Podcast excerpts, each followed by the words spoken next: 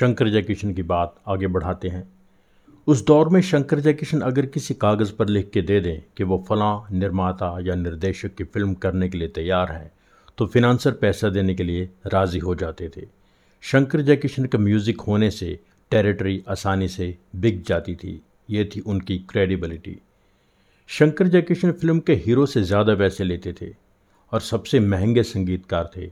बहुत से निर्माता उन्हें अफोर्ड नहीं कर पाते थे और इसी कारण कुछ नए संगीतकारों को मौका मिला जो आगे चल के खुद बड़ा नाम बन गए, जैसे कल्याण जी आनंद जी लक्ष्मीकांत प्यारेलाल और R D Burman.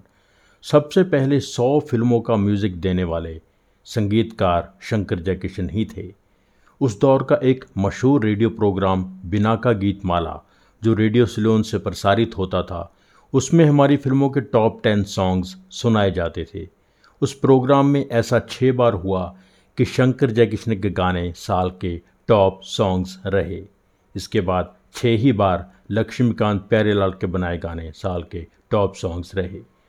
National saving certificate को पॉपुलर करने के लिए और उसकी सेल बढ़ाने के लिए सरकार ने स्कीम चलाई थी कि नेशनल सेविंग सर्टिफिकेट ख़रीदने वाले को शंकर जयकिशन के शो के फ्री पास मिलेंगे।